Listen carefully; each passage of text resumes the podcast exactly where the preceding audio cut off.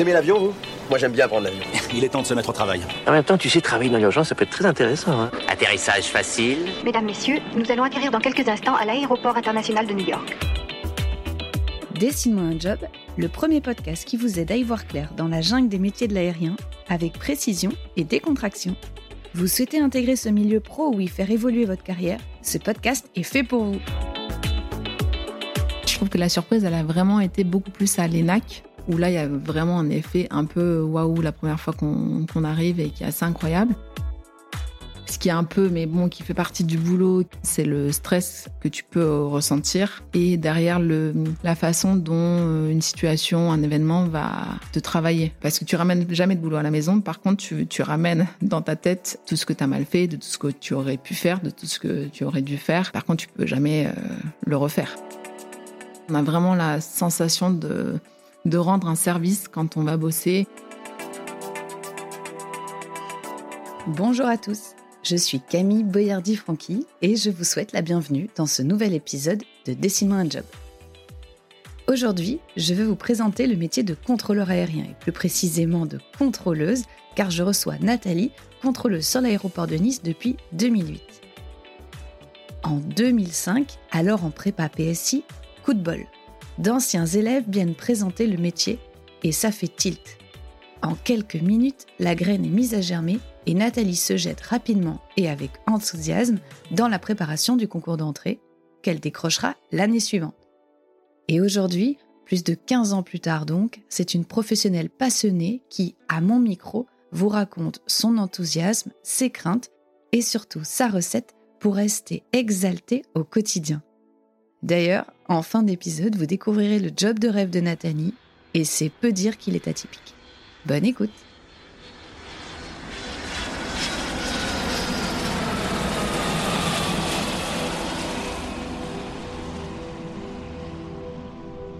Bonjour Nathalie. Bonjour Camille. Bienvenue dans ce nouvel épisode de Dessine-moi un job.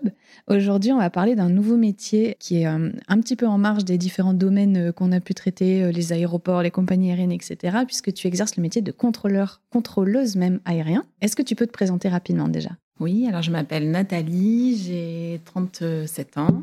Et je travaille à l'aéroport de Nice et plus précisément dans la tour de contrôle donc les gens euh, visualisent euh, plutôt très bien. Et euh, donc le métier de contrôleur aérien consiste à gérer toutes les arrivées, tous les départs de la plateforme, mais aussi tous les avions qui évoluent dans l'espace aérien aux abords de l'aéroport de Nice, donc dans la région niçoise, on va dire. On en parlera sûrement tout à l'heure, mais effectivement, quand on est contrôleur aérien, on pourrait exercer deux métiers un petit peu différents, un contrôleur tour et un contrôleur en route. On fera peut-être la précision tout à l'heure. Donc le poste actuel, c'est contrôleur aérien, ça on l'a dit. Euh, est-ce que tu peux m'expliquer comment est-ce que tu es arrivé à ce poste-là? Quel été ton parcours en fait pour arriver au métier de contrôleur aérien? Alors mon parcours, ça a été euh, prépa après mon bac, donc euh, maths sup, maths p. Et c'est un concours qui, à l'époque, était un concours euh, spécifique, donc euh, hors de toutes les banques d'école d'ingé. Aujourd'hui, ça a un peu changé parce qu'il a été intégré à une banque d'école d'ingé. Donc, c'était un concours maintenant commun à plusieurs, plusieurs écoles. À l'époque, c'était un concours à part qu'on passait en, avant les autres concours. C'était des QCM et ensuite des épreuves orales.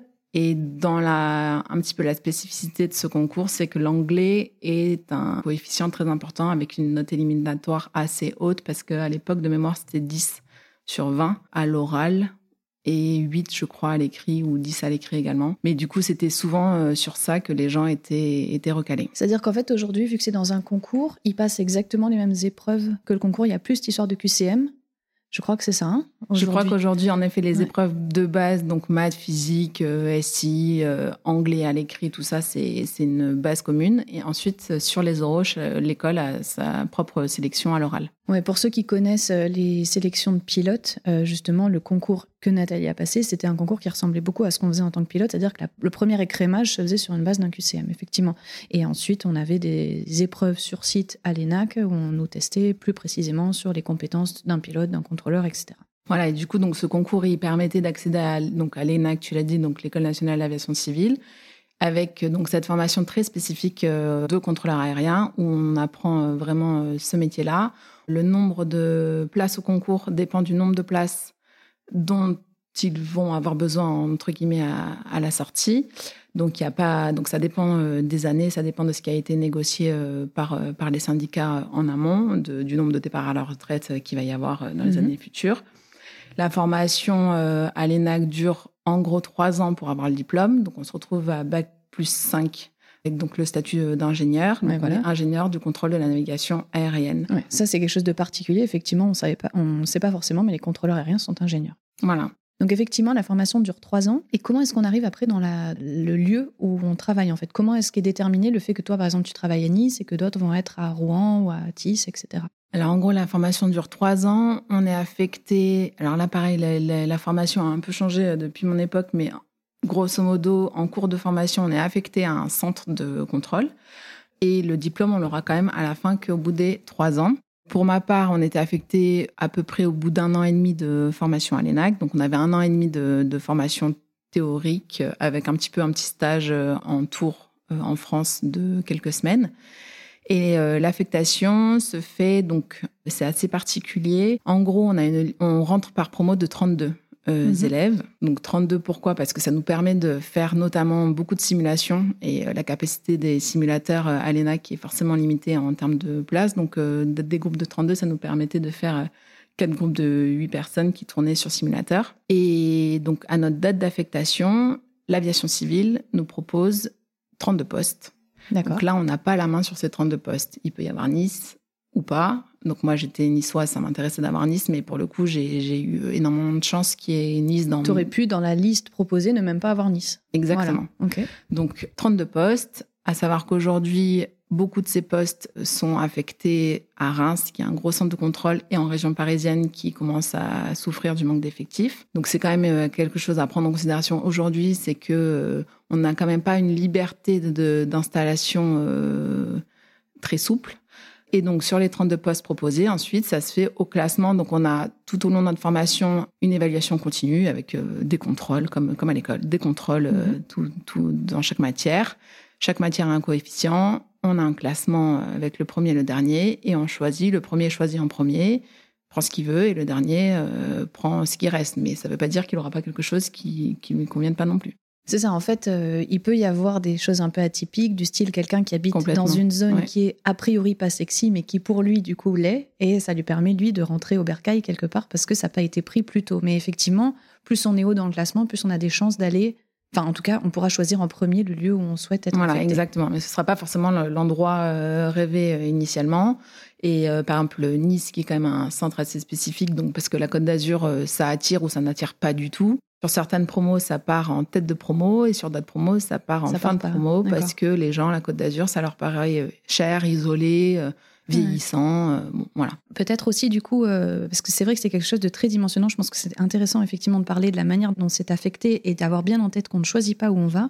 La première mutation arrive aussi assez tard. C'est-à-dire que si d'aventure quelqu'un n'a pas eu la destination qu'il souhaite et qu'il veut ensuite muter de façon à rejoindre euh, un endroit qui lui plaît peut-être plus, c'est au moins 10 ans, c'est ça? Il n'y a pas de date limite en fait pour demander sa mutation, il y a juste une contrainte initiale qui est ce qu'on appelle l'amortissement de calife. Donc une fois mhm. qu'on est affecté sur son centre de contrôle, donc qui va être soit ce qu'on a dit au début, ce qu'on appelle une approche, donc qui est reliée à un aéroport, soit un centre en route. On détaillera peut-être après euh, ce que c'est exactement. Sur ce centre, on a un temps de formation qui est relativement long puisque en moyenne, enfin pour faire une fourchette un peu large, ça va de un an, un an et demi à 4-5 ans pour mhm. être formé, c'est-à-dire être autonome en tant que contrôleur aérien sur son travail. Donc ne pas être doublé par un de ses, de ses collègues qui va entre guillemets, euh, endosser toutes les responsabilités en cas d'erreur. Et du coup, comme forcément ça prend du temps et ça coûte forcément de l'argent à l'aviation civile de former quelqu'un, il y a ce qu'on appelle un amortissement de qualif. Donc à partir du moment où la personne réussit ses tests, est qualifiée, donc est euh, autonome, lâché contre l'air aérien euh, complètement indépendant, ça déclenche une espèce de chrono. Ça déclenche une chrono. il y a minimum 4 ans avant de pouvoir demander une mutation. Et ensuite, au bout de ces 4 ans, pour demander la mutation, ben, c'est pareil. Les postes sortent tous les 6 mois. Il y a deux campagnes de mutation par an. Et là, pareil, donc euh, personne n'a la main sur euh, les besoins opérationnels des centres. Mhm. En tout cas, il y a une liste de postes sur toute la France, les DOM, les TOM qui sortent, et les gens demandent leur mutation. Et après, ça se fait cette fois-ci, euh, le critère principal, c'est l'ancienneté. C'est l'ancienneté. Comme dans toute la fonction publique. Voilà, effectivement, ce que j'allais préciser, parce qu'on l'a pas précisé depuis le début, c'est un métier fonctionnaire. Et du coup, le corollaire de ça que je voulais aussi préciser, euh, on est en train de s'éloigner de la formation, donc il faut vite le dire maintenant. Pour ceux que ça pourrait intéresser également, la formation, du coup, est rémunérée également pas à la hauteur de ce que vous êtes rémunéré par la suite, mais vous êtes rémunéré dès que votre entrée. Dès l'entrée à l'ENAC, exactement. On, est, euh, on a le statut de fonctionnaire, donc on, on rentre, euh, donc on termine, on est cadre de la fonction publique. Et donc, quand on rentre à l'ENAC, je ne sais pas quel statut également on a, mais on est dans les basses couches, on va dire, de, de la fonction publique et on gravit les échelons euh, un peu automatiquement avec les années d'ancienneté. Alors, le contrôleur aérien, comme vous l'avez entendu tout à l'heure, il a besoin d'être haut dans le classement de sa classe pour pouvoir avoir après une tour ou un centre qui lui plaît. Donc, il n'a pas vraiment intérêt à sécher les cours. Néanmoins, si d'aventure ça lui arrive, il y a une retenue sur salaire. Parce que si tu viens pas en cours, vu que tu es payé pour venir en cours, bah, tu as une retenue sur salaire. Alors, je vais te demander juste peut-être de préciser, avant de passer à la suite, que tu nous précises bah, justement les tours et les centres en route.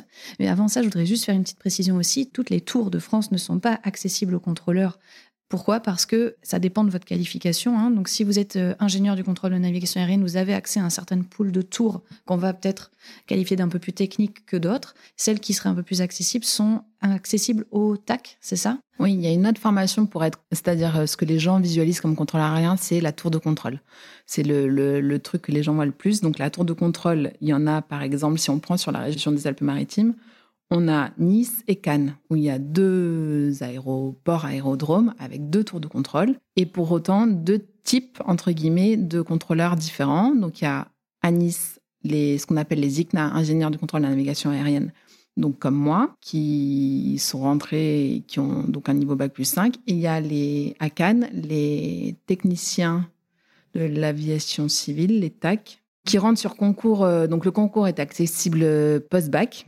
Pour autant, souvent, les gens ont quand même fait euh, un ou deux ans de prépa pour avoir ce concours parce que c'est un concours qui reste quand même assez euh, demandé.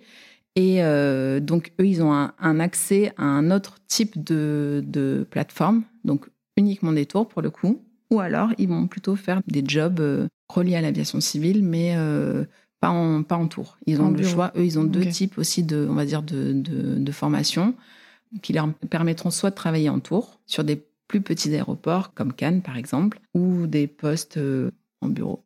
Oui, et du coup, effectivement, donc on a cité la plateforme de Cannes, mais il y a également euh, des plateformes comme Tout Noble ou etc. qui sont, bah, en fait, effectivement, euh, il n'y a pas de classement de valeur en fait là-dedans. Le métier est différent, on va dire, et puis il y a des plateformes avec des forts enjeux. Enfin, je veux dire, la, différence principale, en gros, elle va se faire sur l'utilisation du contrôle radar mhm. ou pas. C'est-à-dire mhm. que sur les, les TAC vont être habilités à contrôler l'aérodrome, donc les pistes et les environs euh, directs, alors que le contrôleur ICNA va pouvoir avoir une zone de contrôle extrêmement élargie mhm. et avec donc une visualisation radar, une utilisation du radar pour gérer les avions dans le ciel. Et alors, est-ce qu'on peut enfin faire ce distinguo entre centre en route et euh, la, zone de contrôle terminal, on va dire, euh, comme toi tu fais? Alors, à l'ENAC, on apprend, donc pour le concours ICNA, on est formé aux deux types de contrôle aérien type ICNA, qui est le contrôle en route et le contrôle d'approche. Mhm. Le contrôle en route, il se localise dans cinq centres en France. Donc, il y a Aix, Bordeaux, Brest, Reims et la région parisienne, donc Paris. En gros, pour simplifier, euh, donc c'est des grosses salles la plupart du temps sans fenêtre. Donc vraiment ce qu'on imagine, une grande salle avec plein d'écrans radars. Ils sont souvent entre 250 et 400 personnes à, bosser dedans. Pas en même temps? Pas en même, pas en même temps, mais pour permettre un service 24-24. Euh, mm. Et en gros, l'espace aérien français qui va au-delà des limites euh, frontalières du pays, donc qui s'étendent aussi euh, en Méditerranée et dans l'océan Atlantique. Tous les avions qui transitent dans cet espace aérien-là sont gérés par des centres en route. Donc mm. l'espace aérien français a été coupé en gros en quatre, avec euh, Brest, Reims, on l'a dit, Aix et Bordeaux, et Paris un peu spécifique parce que va mm. gérer les arrivées parisiennes de Roissy et d'Orly. Donc ça, c'est le contrôle en route. Et ensuite, il y a tout ce qui est approche, donc qui concerne les, aéroports, donc Nice, euh, Lyon, Marseille, Toulouse, Lille, bon, il y en a plein. Et donc là, les contrôleurs euh, aériens gèrent non seulement la plateforme, les pistes, avec la partie vraiment en tour. Mais on a aussi notre petite salle radar à nous, qui est souvent euh, trois, quatre étages en dessous de la partie euh, tour, et où là, on n'a pas besoin de voir les avions pour les contrôler, on les voit sur nos écrans radar. Ok. Du coup, en gros, vous, vous récupérez les avions que vous envoient les centres en route. Exactement. En termes de volume, du coup, un centre en route, là, si tu dis que c'est 250 personnes, c'est à peu près quatre fois le nombre de contrôleurs qu'on aurait sur un centre comme Nice, à peu près. Voilà. D'où le fait qu'il y ait beaucoup de gens qui partent euh, à Reims ou Oui. dans les autres centres, euh, effectivement. Et à Reims notamment parce que la plupart des gens ne mutent pas sur Reims aussi. C'est un centre qui souffre de... Qui n'est pas alimenté qui par des mutations en cours de carrière. Exactement. À l'inverse, tu dirais d'un centre comme euh, Brest ou euh, qui pourrait. À l'inverse d'un Ah ouais. centre comme Brest, où la plupart des gens qui sont sortis d'ENAC, un breton qui est sorti Mhm. d'ENAC, qui s'est retrouvé affecté euh, n'importe où en France et Va qui a envie de retourner souvent euh, voir sa famille, va demander Brest. Brest. Bordeaux, Aix sont très demandés. La région parisienne, un peu moins. Mais bon, des fois, les gens, par contrainte familiale, se retrouvent à aller sur Paris. Hmm. Reims, il y a très peu de mutations volontaires. Ouais. D'accord, ok.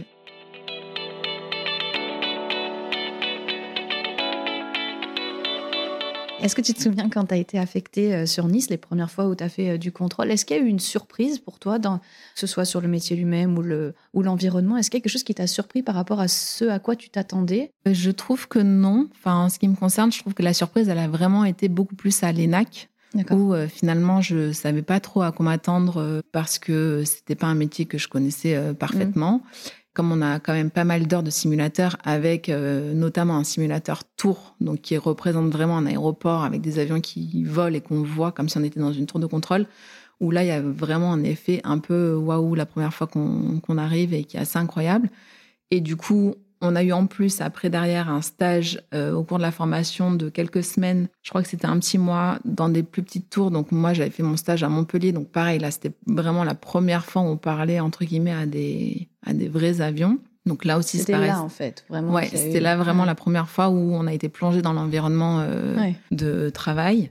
Et après, du coup, l'arrivée à Nice, euh, ça m'a moins marqué finalement Ouais. que l'arrivée à l'ENAC ou la première fois euh, Tu vas à avoir les Montpellier. spécificités locales, mais Ouais. pas de- d'effet de, découverte Ouais. euh, particulièrement. Est-ce que tu aurais euh, trois choses que tu aimes particulièrement sur ce travail et trois choses à l'inverse que, voilà, si tu pouvais les adoucir ou les adapter, ça, ça serait pas, ça serait pas non? Alors moi, dans les choses que j'adore, c'est qu'on travaille en équipe. Bon, moi, j'a- j'adore le côté un peu social et c'est vrai que c'est hyper euh, rassurant et euh, attractif d'arriver, d'avoir toujours un peu les, des gens avec qui on a confiance pour travailler, de savoir qu'on n'est jamais seul, entre guillemets, euh, derrière son trafic, qu'il y a Mhm. toujours quelqu'un à côté de nous pour nous aider, de bienveillant. Deuxième chose aussi, c'est que c'est un métier où, où il y a beaucoup d'erreurs qui sont faites et très peu de jugement. Ça Mhm. aussi, c'est très agréable parce que du coup, ça va dans le sens de la sécurité. Et le but, c'est, on n'est pas, on n'est pas des surhommes, ni, ni nous, ni les pilotes, ni tous les acteurs de l'aérien finalement. Donc, il y a toujours des erreurs. Et euh, le but, c'est jamais de punir, mais toujours d'en, D'en apprendre quelque d'en chose. tirer quoi. des leçons, Ouais. exactement. Donc, il y a très peu de jugement euh, sur le truc. On, on redevient assez humble et on se rend compte qu'en fait, tout le monde fait des boulettes. Il y a des fois, on n'est pas hyper fiers, on s'est trompé, on s'est truc et tout. Mais euh, on sait que ça fait vraiment partie intégrante euh, de notre métier. Troisième truc, euh, bah, le métier en lui-même. Moi, c'est vrai que j'adore, je trouve ça passionnant. euh, c'est hyper intéressant. On a vraiment la sensation de, de rendre un service quand on va bosser. C'est hyper intéressant. Je sais pas comment, comment te dire, mais Non, mais c'est dans votre. il y a un côté un peu ludique aussi à Ouais, ce métier-là. Mm. Il y a un côté hyper sympa de voir des avions qui est toujours un truc un peu fascinant. Donc là, voilà, de, de gérer ces avions dans le, dans le ciel aussi, même quand on le fait au, au niveau du radar, c'est un côté un petit peu euh, jeu vidéo. Euh, Voilà, il y a plein, plein de paramètres qui sont pris en compte. Il y a plein d'échanges avec euh, les centres adjacents. C'est un métier très, très vivant. Finalement, il y a, ça peut paraître très routinier parce qu'il y a beaucoup de choses qui sont standardisées parce qu'il le faut pour la sécurité, mais finalement, chaque jour et Tu le es- ressens pas, toi, au Ouais, quotidien. exactement. C'est ça. Cha- Chaque jour, tu le perçois différemment par les, les exceptions du, du jour. Ouais.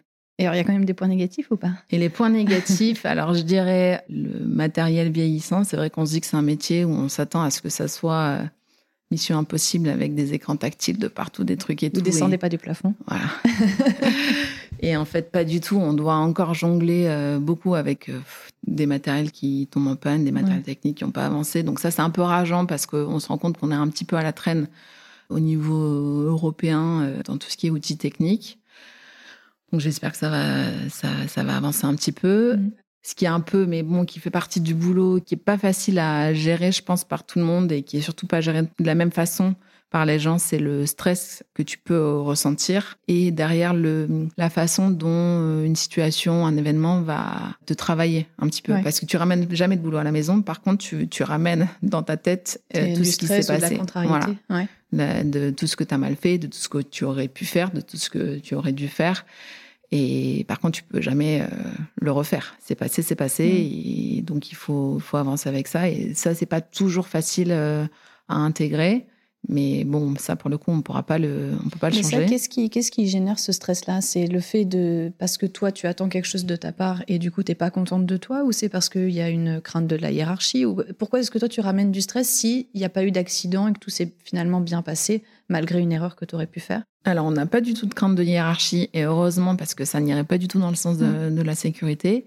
C'est plus l'idée de se dire que ce qu'on, il y a toujours, il n'y a pas d'accident évidemment, Enfin, il n'y a pas d'accident. C'est pas évidemment, mais il y a. Il n'y a, pas d'accident en l'occurrence là, dans en ce cas-là.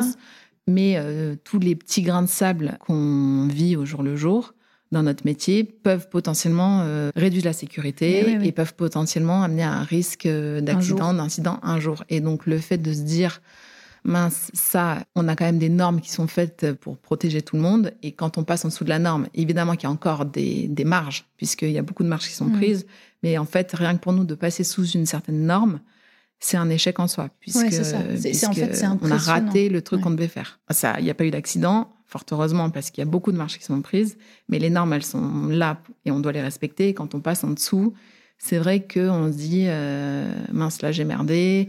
Et souvent c'est pas une cause euh, directe mais euh, comme on est en bout de chaîne nous et des pilotes bah, forcément ça va être lié peut-être aussi un peu à une peur latente de se dire ouais qu'est-ce qui aurait pu se passer enfin peut-être un peu faire marcher l'imagination de ce qui aurait pu se passer mm. si d'aventure d'autres mm. barrières n'auraient pas fonctionné. Ouais. Il y a toujours des systèmes entre guillemets de récupération. On se dit toujours que le ciel est grand qu'il y a toujours des gens à côté pour voir un petit peu ce qui peut mal se passer mais tous les accidents qui mm. arrivent dans le monde. Il y en a quand même des crashs, des accidents sur piste, des trucs. Et il y a toujours une multitude de gens qui sont responsables, entre guillemets, qui ont, qui ont mis un petit grain de sable euh, à un mm. moment donné, qui n'ont pas enlevé ce truc. Et quand on est au bout de la chaîne comme nous, et après derrière, bah, c'est les pilotes, des fois c'est un peu dur à, à assumer. Ce qu'on a dit tout à l'heure, c'est que euh, effectivement, vous avez un métier qui est formé euh, dès l'entrée en école. Ensuite, euh, vous arrivez sur votre tour. Vous et la particularité, moi, parce qu'on en a parlé avant l'épisode, qui est de, votre métier, c'est qu'il n'a pas vocation à être un métier qui vous mène vers un autre métier. En fait, c'est à la différence peut-être des autres métiers un peu plus conventionnels où, ben, en fait, moi, quand j'interviewe des gens, ils ont fait un métier 1, puis un métier 2, puis un métier 3, etc. Toi, tu as fait le même métier depuis que tu es arrivé et tu vas a priori faire le même métier jusqu'à ta retraite ou pas en fonction de, des, évolutions, mais comment est-ce qu'on reste intéressé à ce métier-là? Et est-ce que tu connais sinon des gens qui se sont reconvertis? Est-ce que tu as des exemples de reconversion euh, réussis à partir de ce métier-là? Oui, alors les gens peuvent se dire qu'en effet, euh, en termes d'évolution de carrière, euh, c'est assez limité et on est contrôle à rien et on reste contrôle à rien de toute notre vie et qu'en fait, on peut trouver ça un peu chiant quelque part. Les gens qui sont dans cet état d'esprit-là parce qu'il y en a qui ont besoin peut-être d'avoir plus de challenge, on va dire, au niveau professionnel, il y a des options quand même déjà dans l'aviation civile, à savoir, donc déjà, il y a le, choix de, éventuellement de pouvoir faire une mutation. Il y a des gens qui euh, prennent euh, un centre en route et qui après changent et partent en tour mmh, justement mmh. pour voir euh, toutes les facettes de notre métier. Il y a des gens qui se mettent plus dans donc dans ce qu'on appelle les bureaux, donc par exemple, qui vont choisir par exemple de se mettre à l'instruction. Donc on est formé par nos collègues, mais mhm. avant d'être formé par nos collègues, il y a toute la partie théorie à intégrer et qui est dispensée aussi souvent, mhm. enfin tout le temps d'ailleurs, par des contrôleurs aériens. Donc il y a des gens qui peuvent décider de euh, s'orienter vers euh, l'instruction, qui peuvent décider de s'orienter euh, vers l'étude des incidents. Mhm. Donc pareil, leur expertise de contrôle aérien va, va leur permettre de comprendre vraiment euh, tout ce qui se passe. Et pour autant, ils peuvent euh, lâcher le micro. Donc, ce qu'on appelle lâcher le micro, c'est-à-dire sortir de salle, ne plus faire de contrôle. Il y a des gens pour qui le métier, euh, il y en a pas beaucoup, mais pour qui le métier, en effet, ne correspond pas à leur caractère. Tout ce qu'on disait, la gestion du stress, il y a des gens qui arrivent pas à, gérer ça. Donc, ils vont soit choisir d'être sur des plus petits centres, par exemple, ou se mettre, en effet, voilà, ce qu'on disait dans les bureaux, partir à tout ce qui est étude des, des nouveaux systèmes tout ce qui est euh, mise en place des missions, euh, ce qu'on appelle euh, temps réel, donc tout ce qui est mission journalière. Ils vont pouvoir euh, créer des notes euh, et gérer euh, ça au jour le jour pour les contrôleurs aériens. Donc en fait, de ce que j'entends, c'est quand même, c'est beaucoup de reconversions qui se font au sein de l'aviation civile. Oui. En général, en utilisant les compétences que la personne a acquises en étant contrôleur aérien, de façon à ce qu'elle puisse après aider à la vie des collègues qui sont restés au micro, comme tu le disais, dans des procédures, dans de l'instruction, dans de la mise en place Voilà, de, il y a de- ça, d'outils. où l'expertise euh, contrôle aérien est, est directe, on va dire. Et après, il y a des gens qui euh, vont se retrouver plutôt dans l'encadrement de l'aviation civile. Donc, qui vont ch- faire le choix vraiment de sortir euh, complètement de salle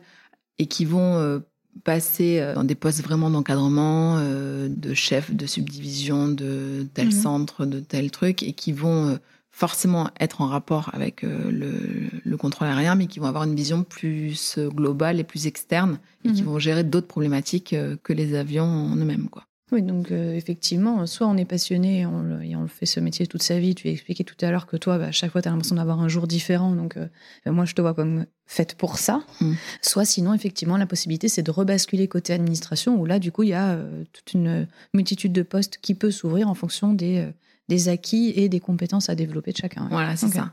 Après, dans les reconversions que je connais, je connais des gens qui sont partis de l'aviation civile française pour aller euh, contrôler dans d'autres pays. D'accord. Donc, on a quand même une licence euh, européenne de contrôle, donc qui nous permet, dans l'idée, de postuler euh, en tant que contrôleur aérien dans d'autres pays. Et après, il y a des débouchés, mais c'est beaucoup plus anecdotique. Enfin, des débouchés. Il y a des euh, gens qui euh, peuvent partir, par exemple, à, à l'OACI, donc l'Organisation de l'aviation civile internationale, qui peuvent partir à Eurocontrol, Mm. euh, qui peuvent partir à, à Bruxelles. Enfin, il y a tout, mais c'est sûr que ça reste toujours lié euh, à l'aviation. Avant de passer euh, aux petites euh, questions de, de fin, là, j'ai, euh, je me demandais, est-ce que du coup, les compétences que tu as développées sur ton métier, ou les aptitudes, etc., comment est-ce qu'on est à la maison lorsqu'on est contrôleur aérien la journée? Est-ce qu'il y a des choses que tu vois où tu te dis, ah ouais, je suis vraiment contrôleuse pour me confronter comme ça Alors, le truc, je pense que la plupart des gens disent, c'est qu'on a une espèce, on développe une espèce de capacité à avoir une double écoute. Donc, euh, du style, euh, t'es au resto et tu arrives à écouter la personne qui te parle en face de toi et en même temps, La table d'à côté. Exactement, la table d'à côté. Parce que c'est vrai qu'on est quand même souvent, donc d'un côté sollicité au casque par les pilotes qui nous parlent, et à côté on a toujours quelqu'un qui nous fait euh, l'assistant, qui nous passe tous les coups de fil et qui nous donne aussi des informations. Et donc en fait on a toujours une, des informations qui arrivent d'un côté euh, par la fréquence et de l'autre côté par les collègues euh, autour. Et euh, c'est une des qualités euh, nécessaires au contrôle et une des capacités qu'on développe et qu'on apprend en fait Mhm. d'a- d'avoir cette espèce de, de, de super pouvoir de double écoute, de je te regarde, je te parle, je te réponds, et en même temps, l'autre à côté dit un truc de ouf que je te dirai après. D'accord, ok. Donc si un jour tu me réponds pas quand quelqu'un te parle, c'est que tu as Voilà. juste pas envie de m'en- m'entendre. Je note. Donc j'ai une question à te poser qui m'intéresse beaucoup par rapport à au métier que moi j'exerce. C'est est-ce que dans ta carrière, tu as eu une formation qui t'a particulièrement marqué, dont tu te rappelles encore, et du coup idéalement, pourquoi est-ce qu'elle t'a marqué Alors, dans la formation à l'ENAC, le, le truc qui m'a le plus marqué, euh, c'était la formation au PPL, donc qui est le Ouais. brevet de pilote euh, privé, donc de Mm. petit avion euh, monomoteur à hélice. Et en fait, on a eu la chance euh, d'avoir cette formation payée par l'aviation civile pour nous permettre justement de se rendre compte de ce que c'était que d'être de l'autre côté de la Ouais. fréquence avec euh, toutes les contraintes euh, techniques de gestion d'un avion. Donc ça- n'a rien à voir évidemment avec euh, deux pilotes dans un Airbus, mais ça montre quand même un petit peu le- la charge de travail qu'on a côté bord, qu'il y a côté bord. Et donc, on s'est retrouvés euh, à euh, 22 ans, entre copains, dans des petits aérodromes. Donc, nous, on était à Muret, on était huit. On s'est tous mis en coloc et on bossait notre théorie et notre euh, pratique tous ensemble avec euh, notre instructeur. On partait avec nos petits avions la journée, Ouais. à deux, trois ou quatre à bord, et on faisait des petites navigations euh, dans les terrains autour. Et c'est vrai que c'était vraiment chouette. Ça nous a, bon, on a appris évidemment plein de choses. Et c'est vrai que c'était un truc complètement atypique, très stressant aussi, parce que moi, c'est pas forcément quelque chose que j'aurais fait de moi-même. Voilà, c'est des choses très particulières comme euh, le, pa- le parachutisme ou quoi. C'est des choses où il faut vraiment avoir en- envie de le faire. Là, on s'est retrouvés tous un peu entre guillemets obligés euh, parce que c'était sur notre chemin. Ça m'a plu. Derrière, j'ai pas continué de voler, mais euh, mais c'est vrai que c'était quand même très sympa à l'époque. Du coup, peut-être euh, le côté immersif, quoi, le fait d'être immergé pendant plusieurs temps Oui, dans ce cette qui était cool, c'est formation. qu'on faisait que ça. Voilà, on ouais. a fait que ça pendant, ça durait, je crois, huit semaines, donc deux mois, Et rien euh, pour te perturber on n'avait ouais. pas d'autres cours, on n'avait pas d'autres contrôles, on n'avait rien d'autre à faire que d'aller voler tous les jours, Mhm. faire nos naves, euh, faire notre théorie, notre truc avec nos instructeurs euh, pilotes. Bah, c'est drôle parce que je, sauf erreur sur le premier épisode, euh, c'était, il y avait aussi le côté immersif qui revenait dans le fait de bah, d'être vraiment concentré sur ta formation avec tout l'environnement qui contribuait à la formation, tout l'environnement extérieur à la formation qui y contribuait aussi. Donc dernière question, voilà, si là maintenant, ok, j'ai bien compris que ce métier tu l'adores, donc c'est peut-être la réponse à la question que je vais te poser, mais peut-être pas. Quel serait le job de tes rêves? Là, tu refais tout à zéro, tu as tout ce qu'il faut pour faire un job de tes rêves, ça serait quoi? C'est vrai que je j'ai jamais trop réfléchi parce que c'est vrai que le métier me plaît tellement. Il nous donne aussi, on n'en a pas trop parlé, mais il nous donne une qualité de vie euh, qui est indéniable. On a un rythme de travail qui est particulier, qui plaît peut-être pas toujours. C'est pour ça que d'ailleurs il y a des gens qui peuvent partir dans les bureaux parce qu'en fait on travaille euh, les week-ends, les jours fériés, euh, les matinées, les nuits. Il y a, pas vraiment de rythme. Mais par contre, on a euh, beaucoup de temps de repos, du coup, une qualité de vie euh, quand même assez chouette. En fait, le job de mes rêves, ce serait peut-être ça avec ben, peut-être plus de moyens, ce qu'on a dit un peu niveau technique, voilà, un, métier qui se sent un peu plus soutenu au niveau conditions de travail, on va dire, mais vraiment euh, sur, euh, sur les outils qu'on a, pas conditions de travail euh, RH, tout ça, mais vraiment sur les outils, avec peut-être euh, un peu plus Là, c'est très spécifique à Nice, un peu plus de régularité dans le trafic parce qu'on est très saisonnier et du coup, entre guillemets, on a un boulot ultra intéressant euh, tout l'été, on va dire cinq mois de l'année, et beaucoup plus calme, euh, beaucoup plus soft l'hiver, donc avec euh, surtout avec les années euh, presque un peu d'ennui euh, sur euh, sur les journées d'hiver. Donc un métier un peu plus équilibré à ce niveau-là. Et après, le job de mes rêves, c'est vrai que ce serait d'avoir un peu plus de mobilité dans ce boulot-là. Parce que la les formations, elles sont quand même euh, longues, difficiles, ce qui est normal, mais du coup, c'est vrai que on est affecté à un endroit. Moi, je suis à Nice. euh, je sais très bien que mon évolution de carrière, va, je vais rester à Nice euh, toute ma vie parce que j'ai l'endroit d'où je viens, où j'ai toute ma famille. Et me challenger à me dire, euh, je vais aller bouger sur Paris, euh, ou je vais devoir finalement rester quasiment 10 ans pour voir ce que c'est, entre guillemets, le, mettons à Roissy, euh, d'avoir un énorme aéroport euh, à gérer et revenir à Nice, ça, c'est pas possible. Donc, Non, en fait, que- le- dans le sens où le temps, entre guillemets, à payer pour pouvoir être mobile, en fait, il est trop important Ouais. pour qu'au final, tu mettes en Mm. œuvre ce souhait-là. D'accord. Donc, c'est original. Ton job de rêve, c'est ton job, mais avec des petites choses que tu pourrais En plus. négocier en plus. Tu veux jouer à un jeu avec moi Oui, avec plaisir. Okay, let's go. Déjà, merci pour euh, toutes ces réponses-là. Maintenant, c'est réponses un petit peu plus euh, faciles pour toi. Enfin, j'espère. C'est un petit ketchup mayo, si tant est qu'on puisse l'appeler comme ça. Où, euh, du coup, je te pose des questions.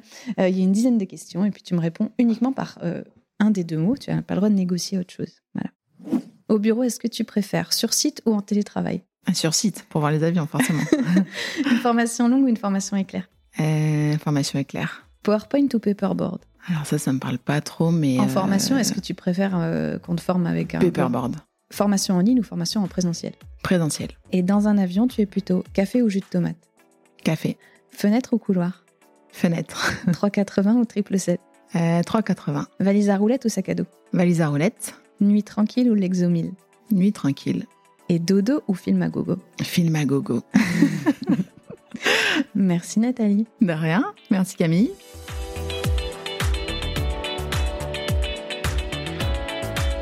Et voilà, cet épisode de Dessine-moi un job est déjà terminé. Dessine-moi un job est un podcast de Time to Learn, imaginé et réalisé par Camille Boyardi-Franqui et monté par Alice Krief. Vous trouverez dans les notes de cet épisode tous les acronymes, éléments de contexte et autres complexités qui sont nécessaires à la compréhension de ce métier. Vous en voulez encore? Pas de panique.